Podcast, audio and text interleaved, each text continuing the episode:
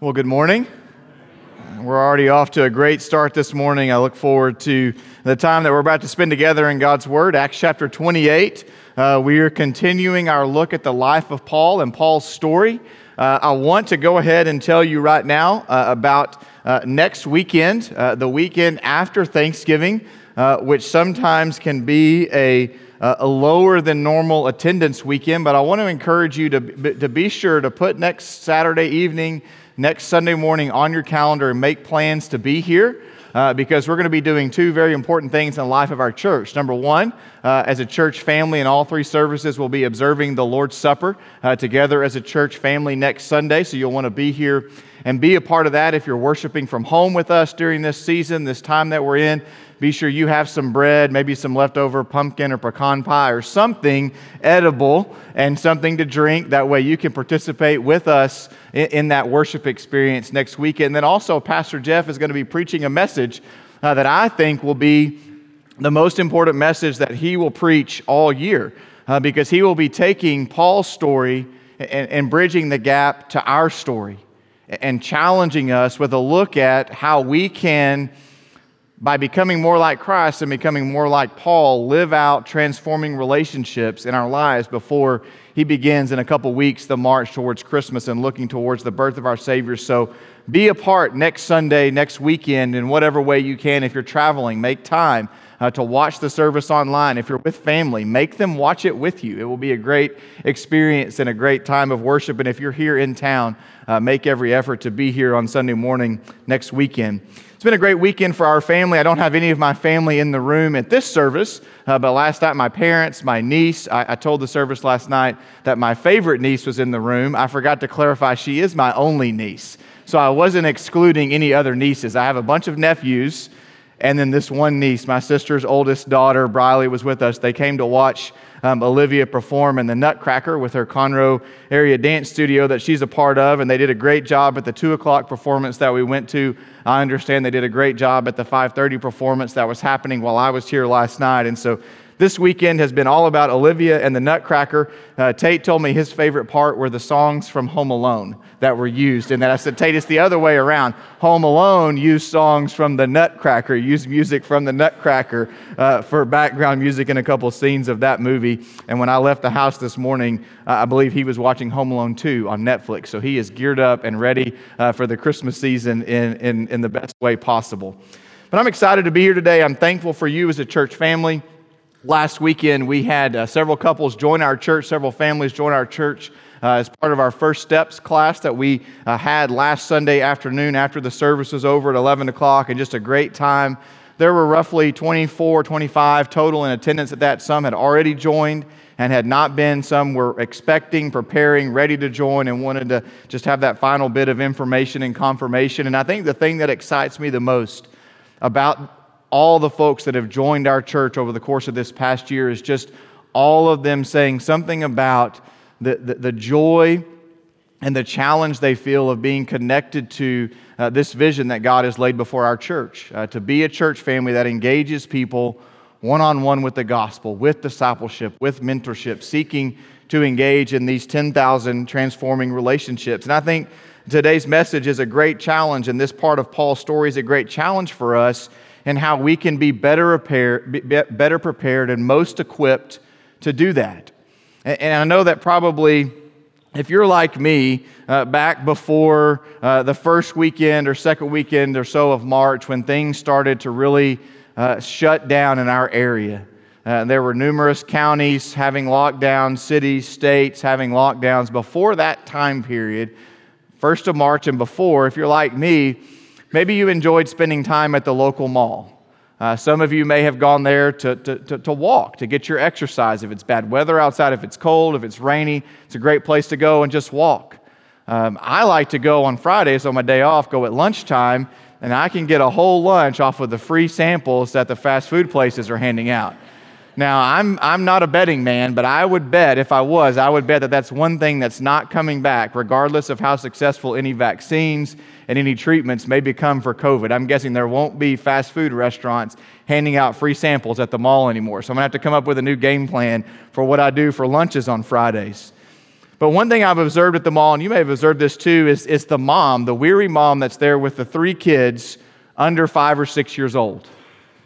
And you know this because she's got one in a stroller that she's pushing, and two are on leashes, those backpacks. You know, it's usually an animal, and they've got it on there, and, that, and they can only get as far from their mother, or maybe might be a babysitter, someone who's watching them for the day. They can only get as far from that mom, that person that's responsible for them, is that leash on that backpack. And there's a certain part of the mall where there's a little playground, a little indoor playground that's built. If you've been in the Woodlands Mall, you know what area I'm talking about. When those kids get to that spot, it's like freedom, right? They get, they get to shake out of that backpack, it comes on Velcro, and they get to run around. Now, they're, they're still in some walls, there's, there's a little bit of a wall structure around that, but they get that freedom. They get that opportunity to live an unhindered life for, for 30 or 40 minutes before they put the backpack back on. Mom finishes her Starbucks or her smoothie or whatever she's got, or her, for us, it's Great American cookies. We'll get a chocolate chip and a peanut butter cookie and a cherry Coke, and that's our, our snack that we enjoy while the kids play at the mall.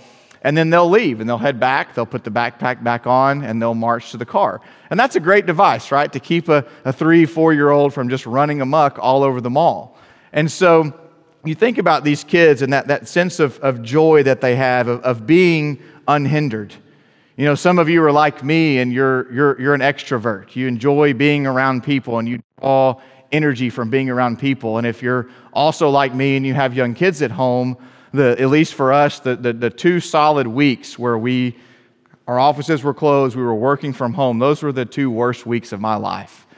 Now, for some of you, you're, you're, you don't have the young kids at home and you're introverted. And those were the two best weeks of your life because everybody else got to enjoy life the way that you enjoy life, the way that you enjoy it was business as usual. And so I, I observed in the Conroe area at the now there were lower capacity numbers, but at the restaurants there was people those few weeks after the, the full lockdown was over, there was this, this sense of, of joy and this sense of racing to get there, to get to the table, and you started figuring out which restaurants did call ahead seating, and you'd get on that list real quick and guarantee your seats. There was this, this feeling of not being hindered by any policies or anything that was in place. That, that feeling of freedom is such a great thing. That feeling of, of being unhindered is something that, that you and I can relate to on a number of different levels. But, but maybe you and I, as we think about that vision, that call on our lives uh, to fulfill the Great Commission, to go and make disciples, and more specifically here at First Baptist Conroe, to do that by engaging in transforming relationships in our community. Maybe you feel compelled to, to follow through and step into that call and obey that, but you feel like there's something holding you back. You feel a little bit hindered. Well, we've been looking at the life of a man named Paul who much of his much of his life and ministry that we have recorded, he was literally hindered by chains. Much of his ministry, much of his evangelism as a prisoner on ships and different, different places where he was being toted around before he had to, to testify or be brought before a group of people to be questioned. And we see in this story where he's on his way to Rome and he's going to get to Rome, and we're going to see that that Paul did some things that allowed him to, to live an unhindered life, allowed him to engage in transforming relationships in an unhindered way, allowed him to, to do things exactly the way that God had designed him to do. Just like those kids running and playing and not having that backpack on, and just like us as we engage the people around us and we seek to do the things that God has created us to do. Paul found some things that helped him live an unhindered life. And I just wonder, maybe today, if, if you're thinking about that, that challenge, that vision that we have, and, and just going to give you a little glimpse into the future. Next year in 2021, as a church family, uh, Pastor Jeff's going to issue the challenge to us that we would each engage in at least one transforming relationship. You know, this weekend there'll be 450 to 500 people here on campus. There'll be another 200 plus people watching us online. So, you know, 600 to 700 people when you add up the people that are actively engaged in a weekly basis in the services here, that, that all of us would engage in at least one transforming relationship in 2021. And I just wonder, what is it that might be holding us back? What is it that might be hindering us? Are there, are there relationship wounds that need healing? Is there, there debt that needs canceling? Is there Is there an addictive behavior or something that you just need to release to God and say, God, I want you to have control of this area of my life because this is holding me back? Maybe you're just stuck in a spiritual rut. You're spiritually dull. There, there's no life, there's no growth, there's apathy there. Maybe that's the place that you're in. What is it that's hindering you? And so I know that all of us probably bring something here this morning that, that we can say honestly when we really have God search our hearts and challenge us that that's holding us back doing what it is that God has, has created us and called us to do. And I want you to see some things from Acts chapter 28 that Paul did, some practices that he had, some regular rhythms of his life that helped him be unhindered. And the first one comes in Acts chapter 28, verses 1 through 10. When he's on the island of Malta, the ship uh, that he was on last week, and Pastor Jeff looked at the courage that Paul displayed during the shipwreck. It says, starting in verse 1 After we were brought safely through, Luke's writing, he says, We then learned that the island was called Malta. The native people showed us unusual kindness, for they kindled a fire and welcomed us all, because it had begun to rain and it was cold. When Paul had gathered a bundle of sticks and put them on the fire, a viper came out because of the heat and fastened on his hand. When the native people saw the creature hanging from his hand, they said to one another, No doubt this man is a murderer.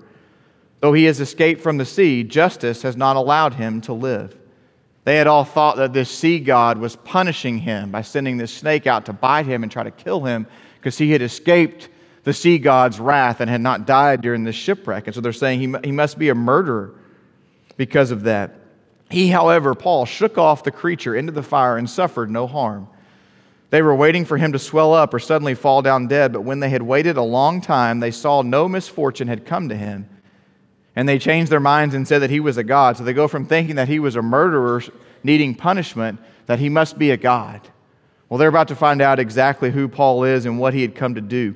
Verse 7 says Now in the neighborhood of that place were lands belonging to the chief man of the island, named Publius, who received us and entertained us hospitably for three days. It happened that the father of Publius lay sick with fever and dysentery. And Paul visited him and prayed and putting his hands on him, he healed him. And when this had taken place, the rest of the people on the island who had diseases also came and were cured. They also honored us greatly, and when we were about to sail, they put on board whatever we needed. The first thing, the first rhythm that Paul practiced in order to live an unhindered lifestyle was that Paul served those around him.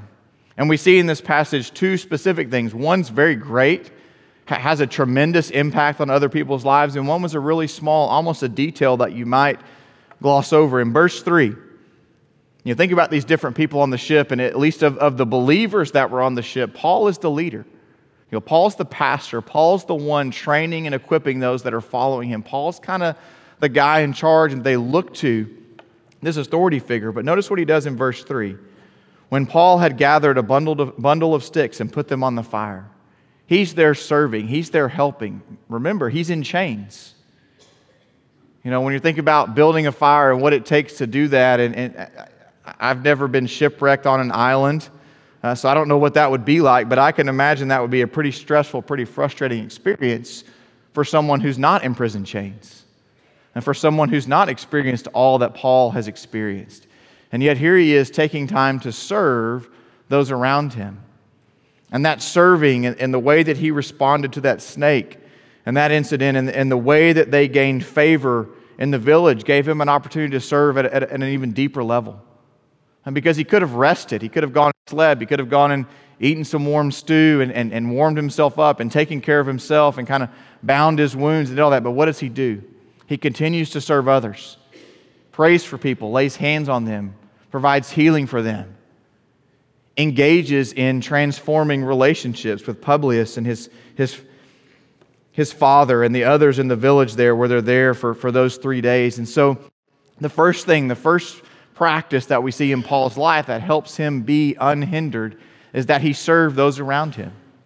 And you and I have that opportunity. a number of you are engaged in service here in this church, in this community, in so many different ways that, that, that lead to an opportunity for you to engage in transforming relationships. I'm so thankful for men and women that spend time with my kids on, on Sunday morning and Wednesday night in their life group and their Bible studies and engage our children, our students, I'm thankful for our life group teachers. I'm thankful for our life group leaders. I'm thankful for, for leaders of different ministry areas who serve the kingdom and serve the church and, and practice this rhythm and, and walk in a way that helps them take steps towards being unhindered. And so maybe if you're not in a place of service here in this church body, you're not in a place of service here in this community where you're able to serve those around you, maybe that's a step you need to take today and this week and in the weeks to come to find ways to serve those around you. We'll have an opportunity to do that this week, is whether it's a small gathering or a larger gathering, an opportunity for you to serve your family this week, an opportunity for you to engage. And, and what serving does is shows others humility. It, shows the love of God to other people in a tangible way, a way that, that somebody else can relate to and say, they, they, they did that for me. And they didn't have to do that. Paul didn't have to gather the firewood. He could have told somebody else to do that. Paul didn't have to pray for people who were sick. Paul didn't have to visit people who were sick. He didn't have to offer them healing, lay his hands on them. He could have rested, he could have relaxed. But yet he chose to serve those around him. The next six verses, 11 through 16, show us the second thing that Paul did. After three months, we set sail in a ship that had wintered on the island a ship of Alexandria with the twin gods as a figurehead. Putting in at Syracuse, we stayed there for three days, and from there we made a circuit and arrived at Rhegium. And after one day, a south wind sprang up, and on the second day we came to Puteoli. There we found brothers and were invited to stay with them for seven days. And so we came to Rome. And the brothers there, when they heard about us, came as far as the Forum of Appius and three taverns to meet us. On seeing them, Paul thanked God and took courage. And when we came into Rome, Paul was allowed to stay by himself with the soldier that guarded him. The second thing that Paul did when he got to Rome is that when we started making his, his journey north towards Rome is that he shared fellowship with other believers. You know, one of my favorite parts about, about Sunday morning happens at 945 when, when our church family, from the youngest to the oldest, gather for life group.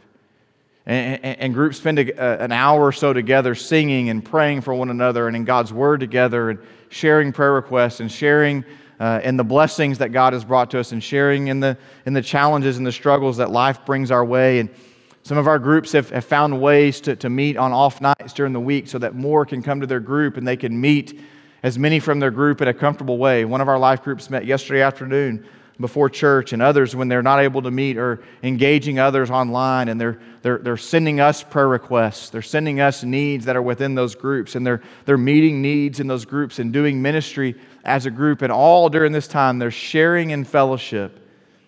You that are in life group are sharing in fellowship with other believers. And I think it's vitally important that, that when God has given us this, this bold vision to accomplish, that, that we as a church family, we don't have to be uniform and how we do that, but there does have to be and there does need to be unity. And that unity is fostered when we fellowship well with other believers. See, I, I really believe, and I hope you do too, that, that there ought to be something different about Christian community than any other community that we belong to. You know, there are CrossFit gyms and there are clubs and there are social groups and there are organizations doing things all over our community that are practicing different types of fellowship and community.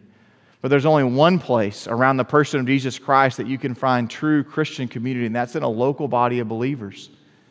And we are so grateful that, that you have chosen and made First Baptist Church Conroe your local body of believers. And so I would challenge you if you're, if you're not in a life group, be in one. Shoot me an email, grab me after the service, and we'll help you connect to one. And if you are in one, or if you join one and you're new to one, go all in. Be, be engaged at the highest level possible in that group. Be here, be with that group as often as possible. But all of that, when you're in that room, you're in that Bible study, you're in that discussion, be open. Be accountable to others, allow others to be accountable to you, and practice Christian fellowship the way that Paul gathered with the brothers in verse 14 and stayed with them for seven days. And then they came to Rome and they found other Christian brothers there that came to meet him. So Paul served others well. He served those around him. He shared in fellowship with believers. And then we, we go to verse 17. Paul's in Rome and says, after three days, he called together the local leaders of the, of the Jews, the religious leaders of, uh, of this area. And when they had gathered, he said to them, Brothers, though I had done nothing against our people or the customs of our fathers, Yet I was delivered as a prisoner from Jerusalem into the hands of the Romans. That's what brought Paul all the way to Rome. When they had examined me, they wished to set me at liberty because there was no reason for death penalty in my case. But because the Jews objected, I was compelled to appeal to Caesar, though I had no charge to bring against any nation.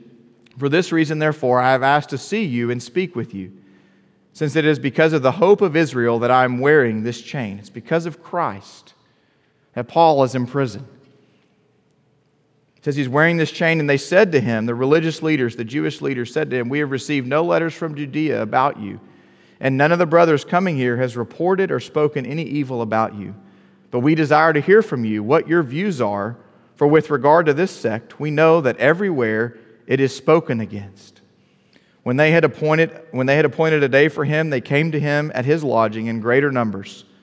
From morning till evening, he expounded to them, testifying to the kingdom of God and trying to convince them about Jesus from the law of Moses and from the prophets. So he spends the whole day confessing who Jesus is, using Old Testament truth that these religious leaders would have known, would have known very well, would have known by heart. He's using this truth that they knew from the law of Moses, the beginning, the first five books of the Old Testament, and also the prophets. And here's the result of, uh, of what Paul did that day in verse 24. Some were convinced by what he said, but others disbelieved. And disagreeing among themselves, they departed after Paul had made one statement. The Holy Spirit was right in saying to your fathers through Isaiah the prophet, this is from Isaiah chapter 6 Go to this people and say, You will indeed hear, but never understand.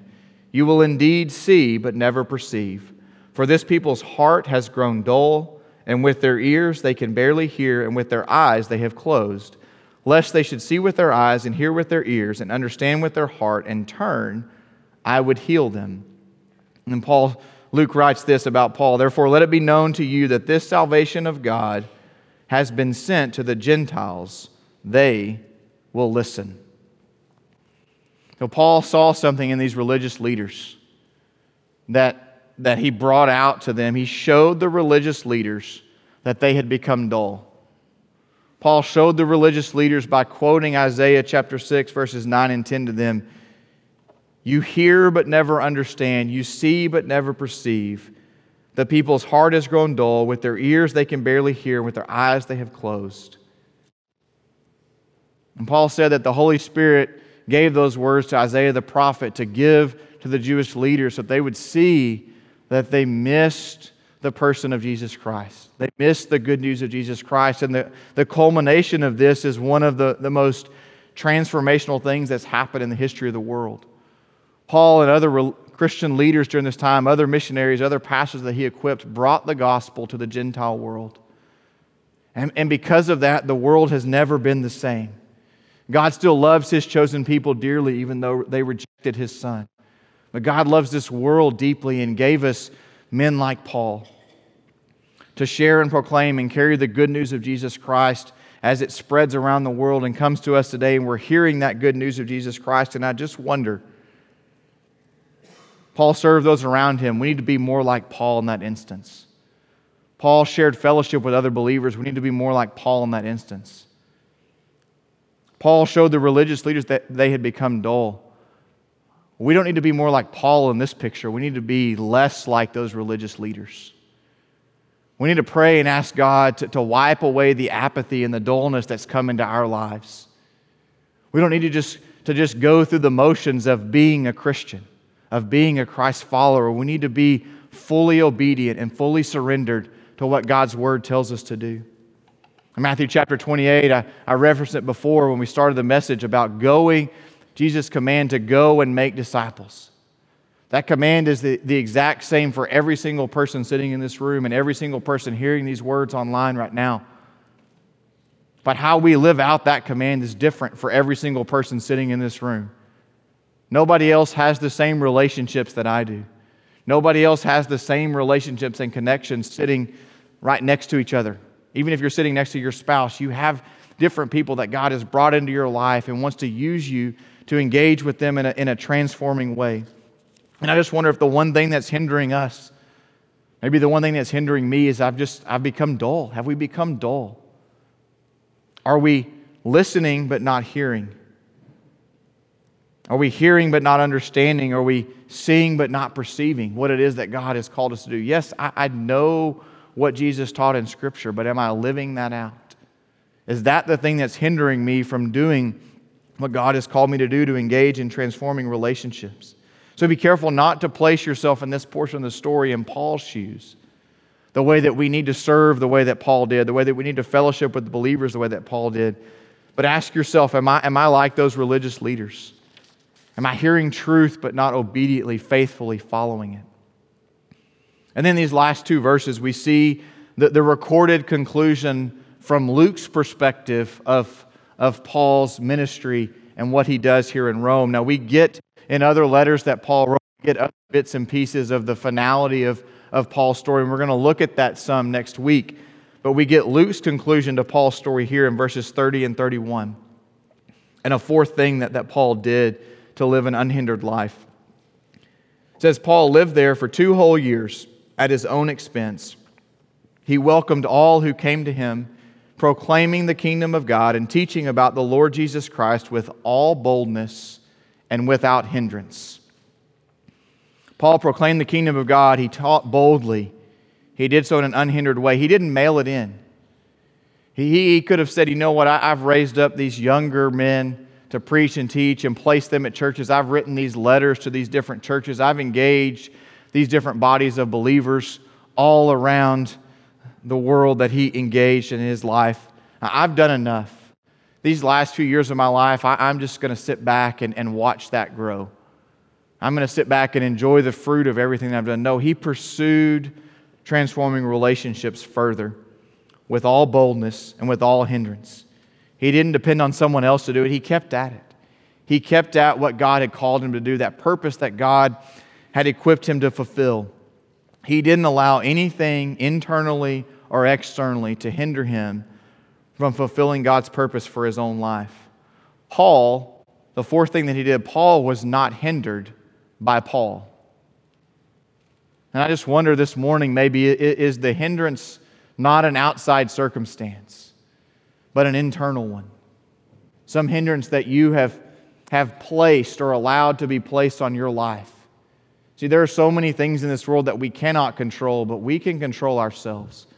We can control our level of obedience, our level of faith, our level of belief, our amount of time we spend in God's Word, the way we respond to the things that we read and hear from God's Word. We can control ourselves. And just like Paul, we can take that step and not be hindered by our own selves.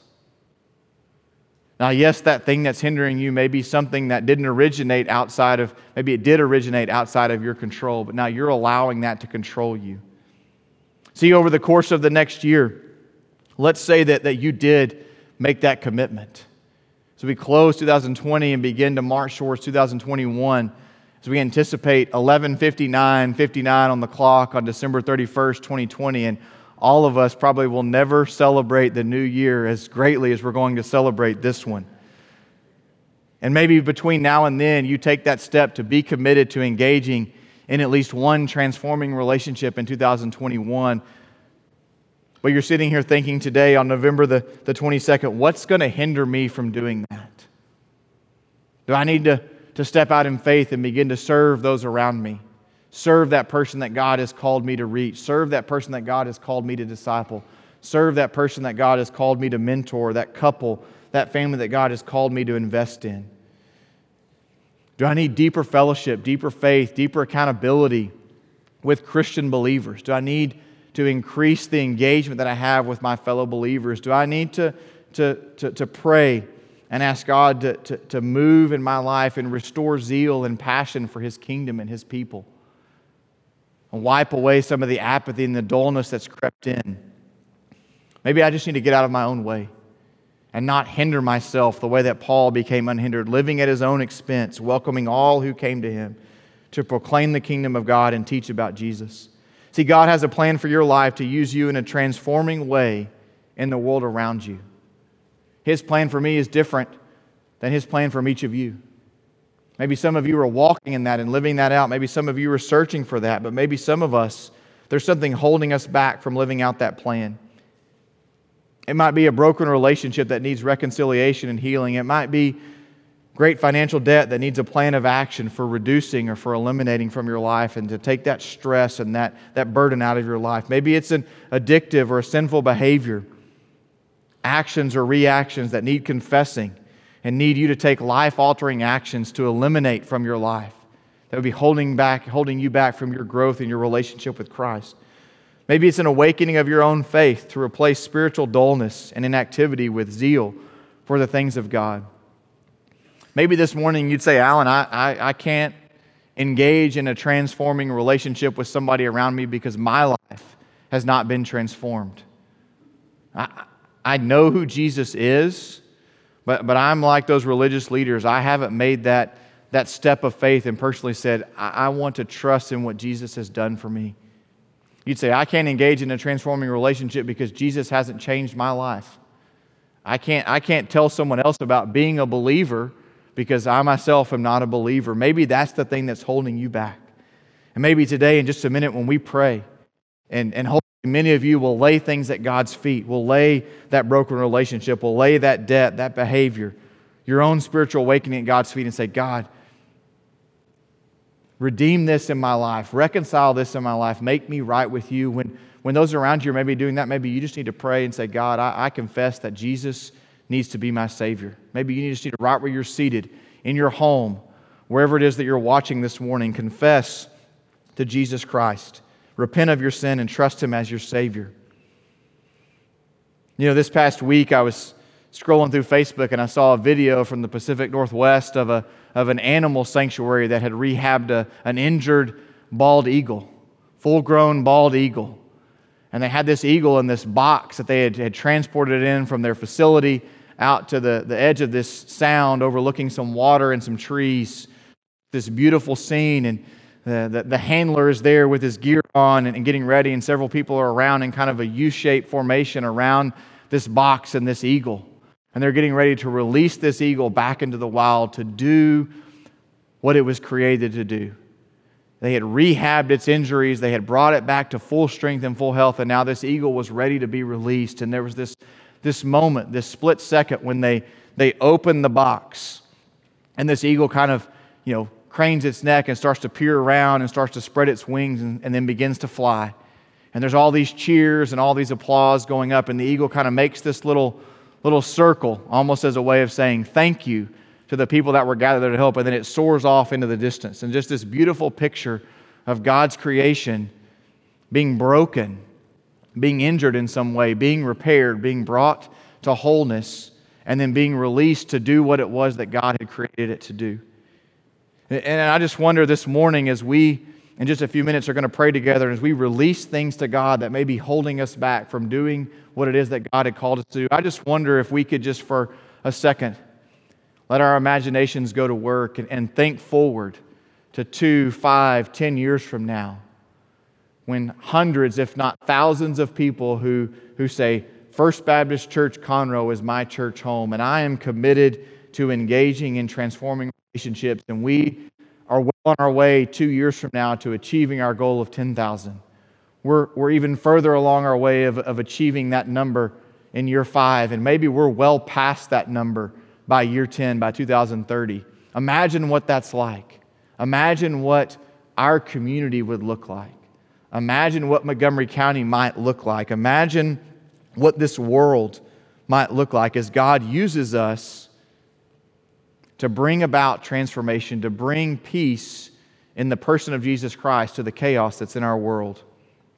As we engage in Christian fellowship with those around us, as we serve others, as we have zeal for the Lord as we pray against and we, we strive and we work against becoming spiritually dull and apathetic, and as we, as we do what it is that God has called us to do in an unhindered way. I have the picture of that, that eagle soaring away with its wings wide and flapping exactly the way they're supposed to. I have that picture of that eagle in my mind. And, and there's only one picture in my mind that's better than what I see Conroe and what I see this area becoming if we do what God has, has laid before us to do. And that's, that's eternity. See, we could, we could be the next thing closest to heaven as we as we experience the, the, the life change with those around us. Those we're closest to in our families that don't know Christ come to know Him.